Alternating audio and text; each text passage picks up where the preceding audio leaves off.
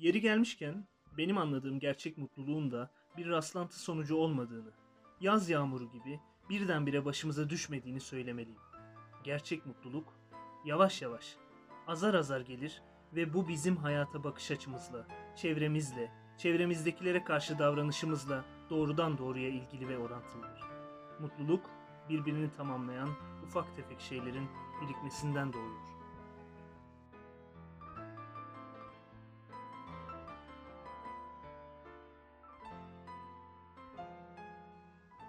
Herkese merhaba. Kale Kapısı'na hoş geldiniz. Ben Yunus. Ben Akif. Bugün sevgili Özcan ve sevgili Berat'la birlikteyiz.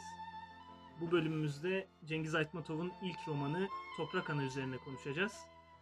Evet sevgili Akif, geleneksel olarak kitabı kısaca bize özetler misin? Geleneksel olarak özetleyeyim abi sizlere kitabı. Kitap bir annenin, bir hatta ninenin artık yaşına başına almış. Ee, kendi toprağıyla, o yıllarını geçirdiği toprağıyla dertleşmesiyle başlıyor ve onun öyküsünü dinliyoruz. Onun öyküsünde şöyle dinliyoruz ki e, bir dertle geliyor e, en iyi dostu olan toprağının yanına. E, gelinin çocuğuna hakikatleri anlatması gerekiyor. Ve bunun e, sıkışmışlığıyla e, ne yapmam, ne yapayım diyor. Nasıl anlatacağım diyor bütün gerçekleri. E, ismini aklıma getiriyorum. Can Bolat mıydı çocuğun ismi? Can Bolat'a ben bütün bunları nasıl anlatacağım? Yani anlatsam kaldırabilecek mi? Anlatsam anlayabilecek mi benim dediklerimi? Bir ömür var burada. Yani bu ömrü ben nasıl da ona hangi sözcüklerle aktaracağım diye böyle bir dertle geliyor artık o yaşlanmış eski delikanlılığı kalmamış haliyle. Toprak ona da diyor ki sen kendini anlat diyor. Yani sen öykünü anlat. Sen buraya geldiğin zaman o e, buğday işte yığıntılarının üzerinde geldiğin zaman hatırlıyorum ben seni diyor yani. Buralarda geçirdiğin vakitleri, ömrünü hatırlıyorum. Ömrünü anlat diyor. Ve e, bizim nineciğimiz ismi Tolganay. Tolganay. Mükemmel isim hafızam olsun. Tolganay annemiz de başlıyor kendi hikayesini anlatmaya. Sevinçler, mutluluklar, hüzünler, keder. Her şeyi içerisinde barındıran ama fazlasıyla da kederi barındıran tabii ki. Mutluluk çok az var belki çok kitapta. fazla mutluluk yok ama böyle bir hikaye. Ee, bir ömür anlatılıyor aslında. O zaman şimdi mutluluk, kederler var dedik. İlk okuduğumuz pasajda da mutluluk üzerine değiniliyordu. İlk soruyu ben sorayım yine. Mutluluk birdenbire gelip e, pasajda da okunduğu gibi hayatımıza giren bir his midir? Yoksa tırnaklarımızla kazıya kazıya elde edebileceğimiz bir kıvanç hali midir? Ne dersin sevgili Berat? Evet abi mutluluk e, şöyle başlayayım. Dur. Ya mutluluk konusunu kafada toplayamadım. Şimdi mutluluk Ama konusunu mutluluk kafamda... zor bir şey. Mutluluk zaten yani e, kelimelerle çok da anlatılacak direkt hani mutluluk şudur diyebileceğim bir şey de olmuyor. Bazen bir an oluyor. Hani biz şimdi hep konuşuyoruz. An mı, süreklilik mi, insan her şeyiyle mutlu olabilir mi? Hani birçok soru var aslında içerisinde ama hani biz büyük ihtimal parça parça ele alsak daha şey olur. Yani mutluluğun an olduğu zamanlar var. Yani Ya, Burada mesela hani- ya da işte hani mutluluk bir ana mı indirgeniyor sadece yoksa aslında o süreklilik bir süreklilik içeren bir duyguya mı biz mutluluk diyoruz? Yani bence olgu. Yani mutluluk olay değil. Mutluluk bir olgu. Süre gelen bir şey. Birikiyor. Ve biriktiği için farkındalık e, ne kadar azsa o kadar mutluluğun farkında olmuyor insan. Yani buna hedonik adaptasyon deniyor bir süre sonra insanlar. e, elinde olanın kendine mutluluk veren şeylerin farkındalığını yitiriyor. Yani o yüzden de farklı mutluluklar aramaya başlıyor. Ta ki elinde olanı kendine mutluluk vereni kaybedene kadar. Ee, o yüzden anlık şeyleri mutluluk değil, sevinç. Ee, ama elinde olan ve e, süre gelen şey ise mutluluk demek daha mantıklı geliyor bana. Yani mutluluk topluyorum arkadaşlar. Ee, bir olgudur. Birikir ve farkındalığı yitirdikçe de mutsuz olduğu hissini yaratır. Özcan sen ne düşünüyorsun? Ben bu buradan Berat'ın yaptığı tanıma bir soruyla gelmek istiyorum. Berat'tan bir cevap isteyeceğim şimdi. Şimdi bir baba çocuğu doğduğu anda mutlu mu, sevinçli mi? Sevinçli olduğunu düşünüyorum. Çünkü e, erkeklerdeki mutluluk hissi herhalde baba olma anlamındaki mutluluk hissi şey oluyor. E, vakit geçirdikçe e, bir şeyler kazanıyorsun. E, Kazandıktan sonra oluyor. O yüzden sevinç olabilir ama mutluluk değildir. Ama bir anne için mutluluktur. Beraber vakit geçirdiği için. Yani 9 ay beraber e, gece gündüz beraberler yani tamamen. Bu şimdi o ana endekslenmiş bir bakış açısı. Bunu e, uzattığın zaman böyle zamana yaydığın zaman o çocuğuyla beraber olma hali e, baktığın zaman ona sürekli bir mutluluk vermiyor mu? Yani yekün olarak baktığında hani zaman zaman düşüşler, inişler, çıkışlar illaki olacaktır. Varlığı İkili mutluluk verir, evet. heh, e, o zaman o çocuğun doğmasıyla beraber bir mutluluk süreci başlamış Ya oluyor diyebilir mutluluğun miyiz? yani sevinç mutluluğun başlangıcı olabilir. Anladım. Ama e, her sevinçli olduğunda mutluluk devam edecek. Yani süre gelen bir mutluluk olacak diye bir şey yok. mutluluğun devam etmesi için fiziksel bir e, öğeye bağlanması gerekiyor mu peki sence? Yani sürekli görebilmen mi lazım? Hani dedin e, mutluluk bir süre sonra e, artık farkındalığın kaybolduğu zaman e, mutlu olduğunu hissetmemeye başlıyorsun. Ne zaman ki yitirdin o zaman anlarsın. Yani bu tanımdan peki mutluluğun bir fiziksel e, nesneye bağlanması gerektiğini düşünebilir miyiz? Fiziksel nesneye bağlanmadan da bu olabilir. Yani aklındaki bir e, olayın, geçmişten gelen bir olayın bile sende bir mutluluğu vardır, bir tecrübe katmıştır. Ve ne zaman o tecrübenin kattığına geriye dönüp düşündüğünde yani aklına mutlu olduğun zamanlar gelebilir yani. O da senin içinde bir şeydir. Veridir yani. Veri olarak duruyordur içinde. Sadece bir madde üzerinden değil de e, fikri anlamda da bir mutluluk vardır yani. Yani bu bu olayı şundan öğrenmiştim. Şu tarihte öğrenmiştim. Ve bu benim hayatıma bakış açımı değiştirdiğin şey diyebilirsin mesela. Bakış açımı değiştirdi. Ve bu mutluluk olarak sende durabilir yani bu bakış açısı. olgu olarak bakıyorsak o zaman mutluluk 1-0 değil benim anladığım. Yani var ya da yok gibi anlamamak gerekiyor bunu. Yani e, insan her şeyiyle mutlu olabilir mi? Bilmiyorum Allah alem bence olamaz gibi geliyor. Her şeyiyle bütün beklentilerini hayata karşı e, tatmin edemeyebilirsin yani. Her şey istediğin gibi e, olacak diye bir garanti de yok. Ama bir salınım var yani. Onu hani mutluluğu 0-1 arasında bir çizelge olarak düşün. Yani sürekli aslında gidip geldiğin noktalar var. Belki eksiye düştüğün noktalar var. Hani onu tırnak içinde mutsuzluk diyelim. Şimdi mutsuzluk da e, yine tartıştığımız bir konu tabii. Hani mutlu olmama durumu bilmiyoruz ama hani eksiye düştüğün taraflar da var ama bir yerlerde salınıyorsun aslında. Bazen artıyor, bazen azalıyor. Ve hani e,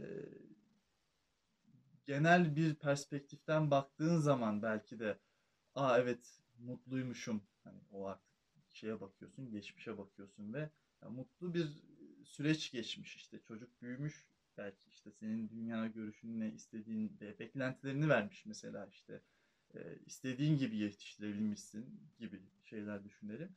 Yani geçmişe baktığın zaman evet yani, olmuş abi yani ne kadar mutluluk verici bir şey gibi bakılıyor. Yani benim şu an e, olgudan anladığım bu şekilde. O zaman gerçek anlamda mutluluğu hissedebilmek için bir tecrübeye ihtiyaç duyuyoruz. Bu, bu mu çıkıyor? Evet zaten olgu odur ya yani hani e, direkt anlık böyle impuls değildir böyle. Bir anda vur çek yani, Aa, mutlu oldum ve değilim gibi değil yani. O biraz daha geçmişe yönelik. Ya belki başka kelime bulmak gerekiyor işte o anlık olan hislere. O da sevinç aslında onu daha çok karşılıyor. Yani bir sevinç hediye aldım sevindim işte. E, pazartesi okullar tatilmiş. Aa evet ne kadar güzel mutlu oldum. Biraz daha bir saat daha oynamama izin verdi annem PlayStation'ı. O mükemmel. Mutluyum. Yani sevinçliyim. Mutluyum değil de. Yani o dil karışıyor maalesef mutluyla sevinç ama sevinç daha anlık gidiyor. Ben burada bir şeye girmek istiyorum. Şimdi mutluluk ve mutsuzluk dedikten sonra hani e, mutluluk e, sanki bir e, eksenin üst tarafı, mutsuzluk da alt tarafıymış gibi konuştun ama yani benim aklımda hep şöyle canlanıyor. E, ya benim karşılaştığım yani yaşlılarla ilgili de olabilir.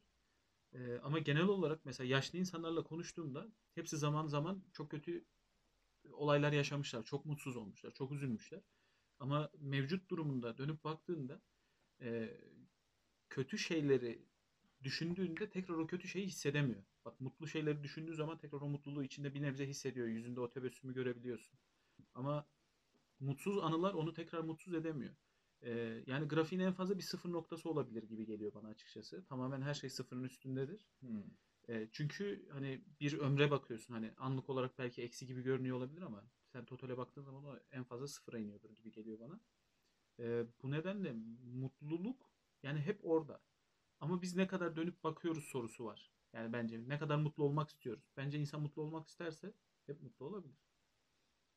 Mutlu Dı dı dı dın. Çok mutluyum. Bunları dediğim için mutluyum. Ya ilginç şimdi e, kötülük ve iyilik dedin ya bence kötülüğü de hissediyorlardır da yani aynı şekilde yani o insan bilmiyorum benim geçmişe yönelik baktığımda kötü yaşadığım anılarda yine içimi o karamsarlık ya da o gün mesela yani ağlamışsındır tamam hani çok üzgün şeyler olmuşsundur. Tabii şimdi hani belki aramızda hani Allah'a şükür annesini babasını kaybeden yok ama hani mesela onu düşündüğün zaman atıyorum e, vefatından 5-10 yıl geçmiş. İnsan yine hüzünlenir, kederlenir yani. O çünkü biraz da şey var. O mutlu anılarını kafanda canlanır. Hani onları kaybettiğin için falan üzülürsün. O yüzden ben hani üzüleceğini insanın düşünüyorum. O kötü anlarının da yine kötü hissiyatı beraberinde getireceğini düşünüyorum. Ama mesela şey ilginçtir. Hani neden ihtiyar diyoruz? O tecrübeye diyoruz yani. işte iyi ve kötünün ayrımını yapan kişi aslında ihtiyar oluyor Seçme ya. kabiliyeti olan. Seçme kabiliyeti var yani. O tecrübeyi edinmiş kişi oluyor. O da araya bir anekdot şöyle yapıştırmış olayım.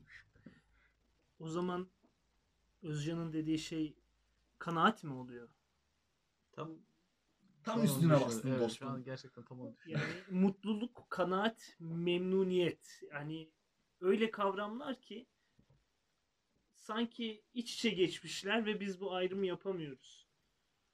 Ya benim aklımda hep şey geliyor. Yine yaşlılardan gideceğim. Ee, çoğu yaşlıyla konuştuğum zaman İhtiyar bugünüme diyoruz kardeşim. tamam Ha, bugün çoğu kibar. ihtiyarla konuştuğun zaman hani bugünüme şükür elhamdülillah şey var ya yani biraz da dini bir e,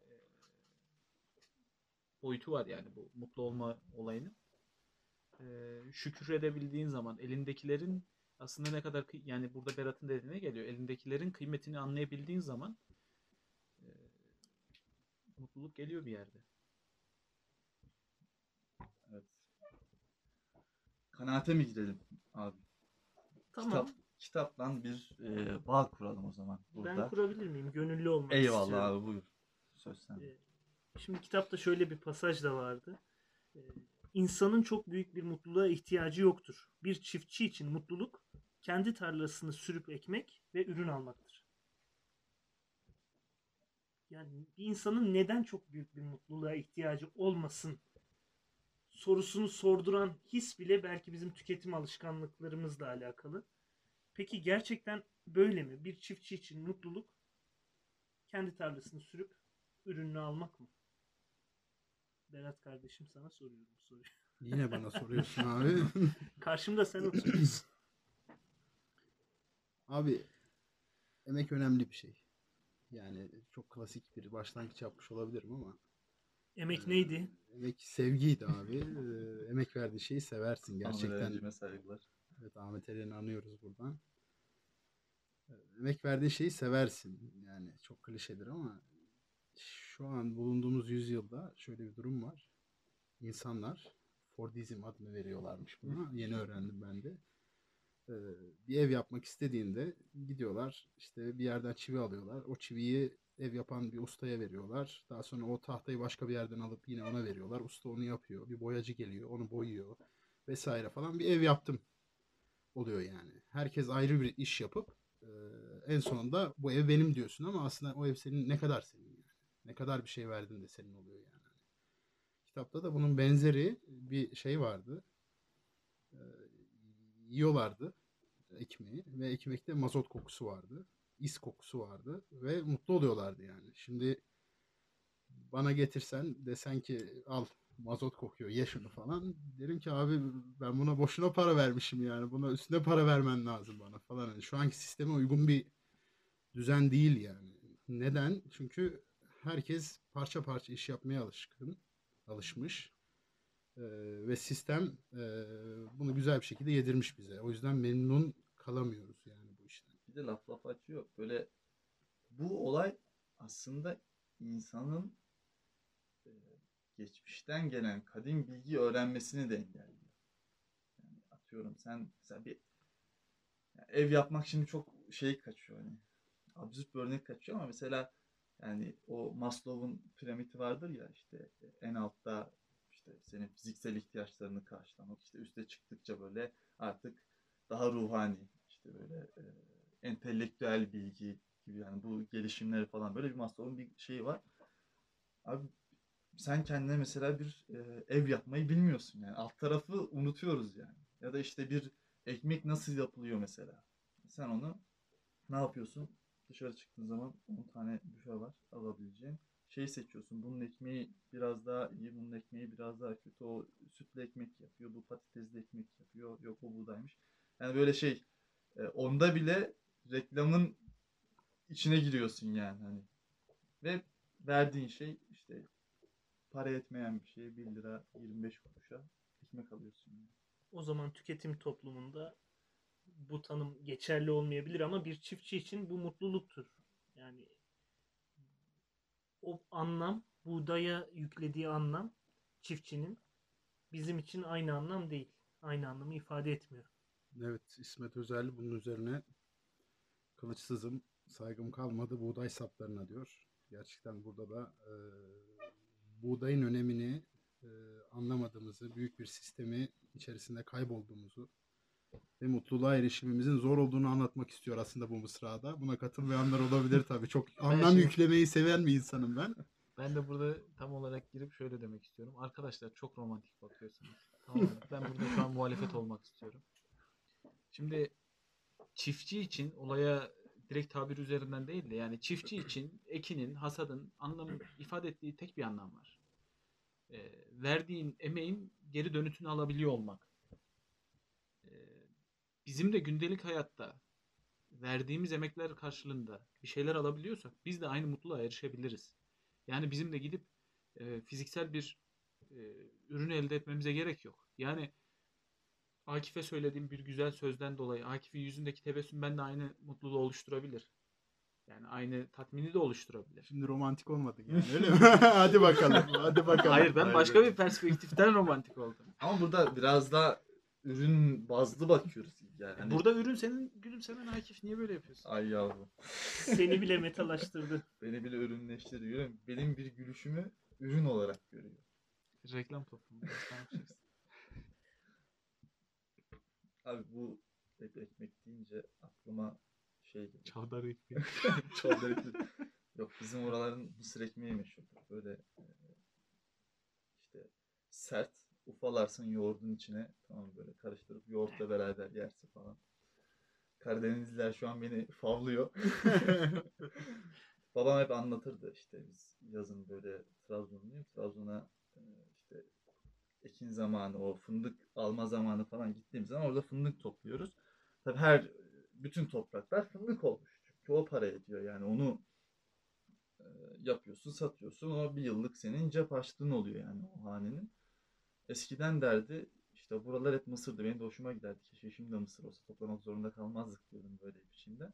Ama şimdi büyüyünce insan yani işte böyle düşündükçe yani adamlar hani topraklarının yarısını o bir yıllık ekmeklerini karşılayacak şekilde mısır ekiyorlar. Yani, yani mısır bizim oran, buralar buğdayla aynı şey yani. Onu ekiyorsun, biçiyorsun. Ondan sonra mısırdan un yapılıyor.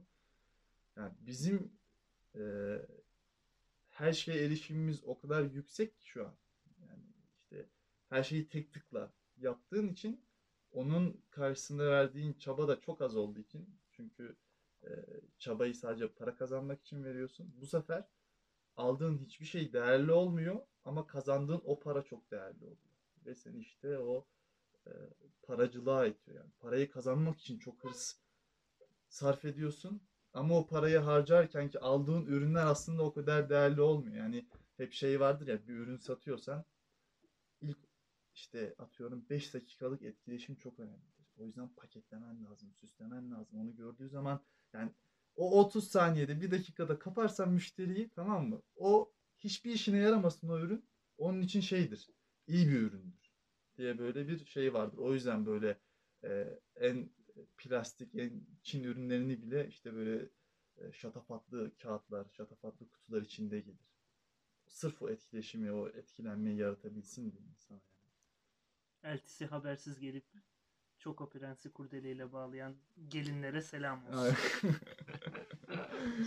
Artık abi şeyi her ürünü gelin bohçası tadında yani. Neyse dağıttık toparlayalım. Şimdi dedin ya hani para karşılığı var ürünün. Ee, kitapta kolhoz sistemi var. Kolhoz sisteminde toprak e, çiftçinin değil, devletin yani elde edilen hasat devletin. Peki bu işin e, felsefesini değiştiriyor mu? Kolhoz sistemi nedir biraz açarsan. Yani e, kolhoz sistemi abi Sovyet zamanı zaten. E, oradaki Türkmen bölgesi de Rus işgali altında diyelim bize göre işgal. E, tabii yani komünist e, Rusya'nın oradaki uyguladığı toprak politikası, genel ekonomi politikası aslında sadece toprak politikası da değil.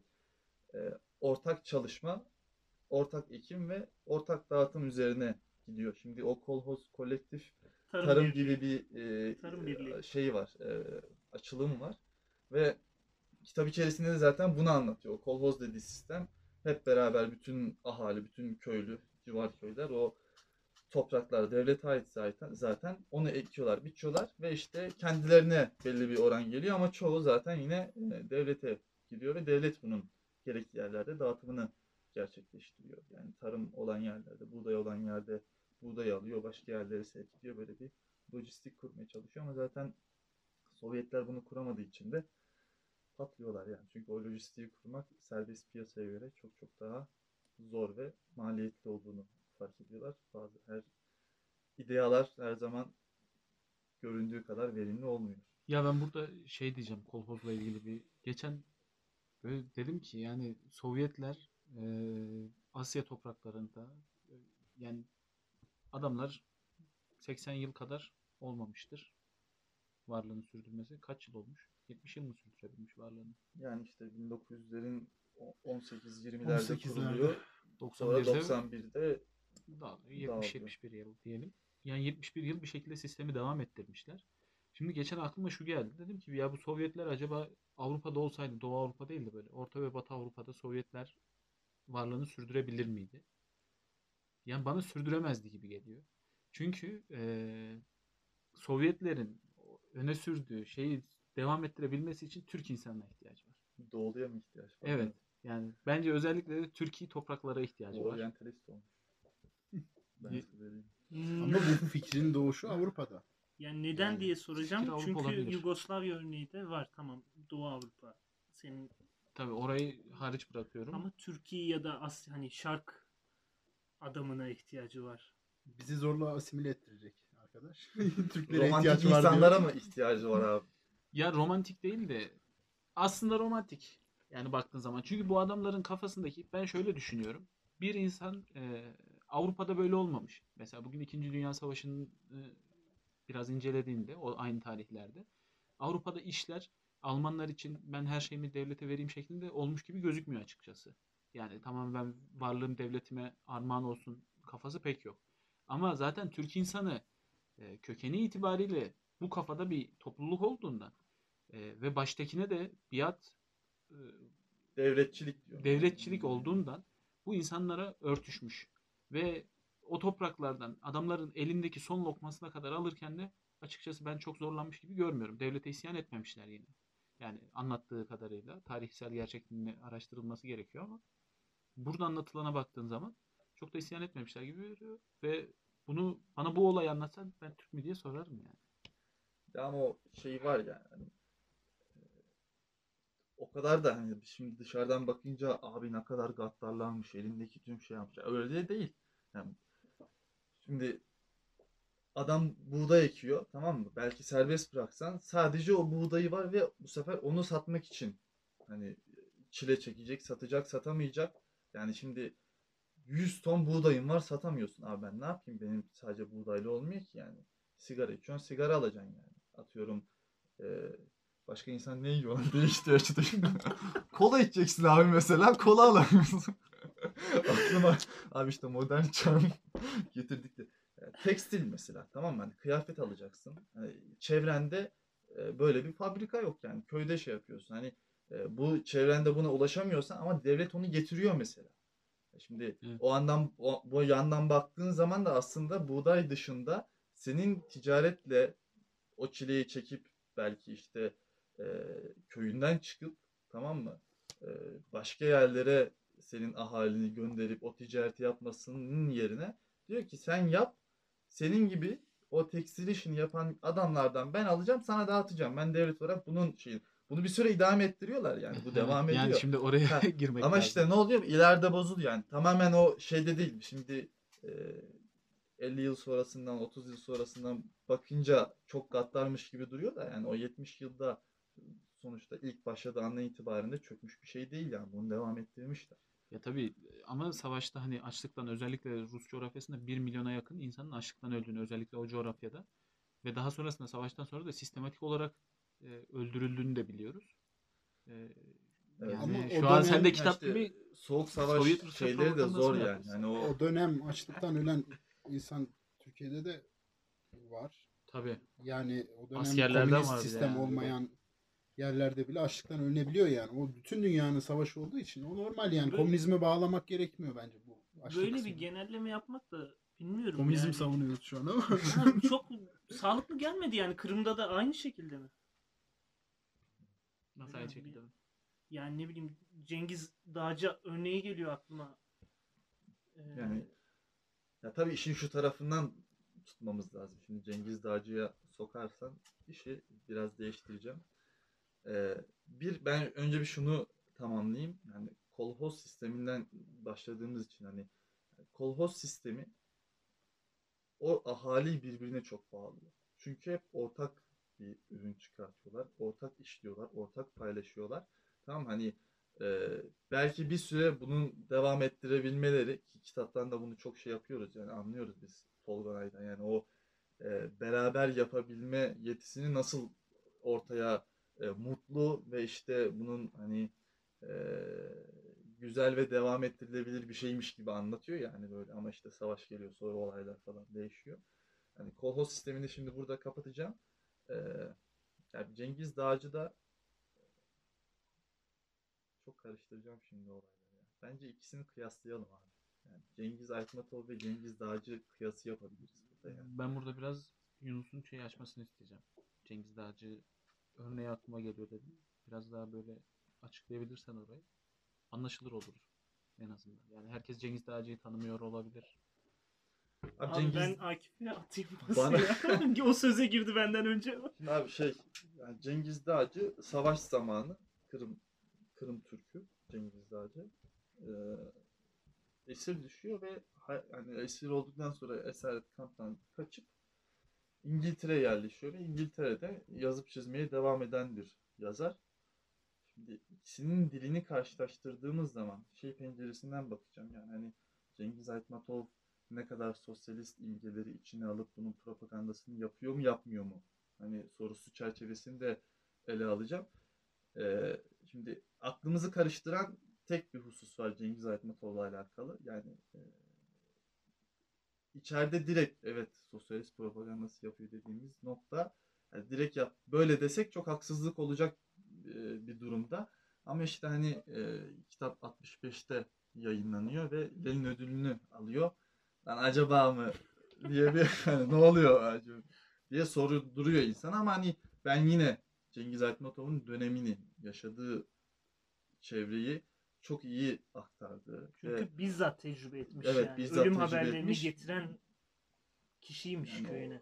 o anlamıyla hani bunu ak- aktardığı için hem evrensel bir yazar olmuş hem de e, Lenin ödülüne e, Layık görülmüştür diye düşünüyorum. Ama Cengiz Dağcı farklı yine bu pencereden bakacağım. Cengiz Dağcı işte esarete düşmüş, çileler yaşamış bir insan ve bütün kitaplarında yanlış bilmiyorsam Türkçe yazıyor.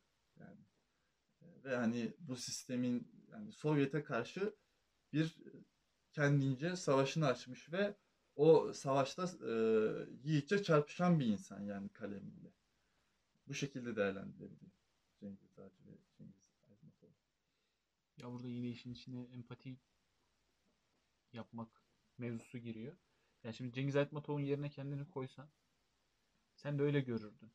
Yani dediğim gibi hani Allah bizim ülkemize öyle bir savaş göstermesin ama yarın bir gün bütün savaşlar geçtiğinde sen ülkene dair yine güzel şeyleri hatırlayacaksın. Çünkü eee, küresel anlamda bir savaş da olsa sen bulunduğun toplumun insanısın. Yani o içinde bulunduğun topluluğun insanısın. Ve içinde bulunduğun topluluğa dair aslında çok da kötü bir yanın yok senin. Yani sistem eleştirisi yapmak niyetinde değilsen özellikle e, toplumla aran zaten iyi. Güzel şeyler hatırlıyorsun. Ee, ama Cengiz Dağcı'yı düşündüğün zaman adamın adamı toplumundan etmişler. Resmen gitmeye mecbur bırakmışlar.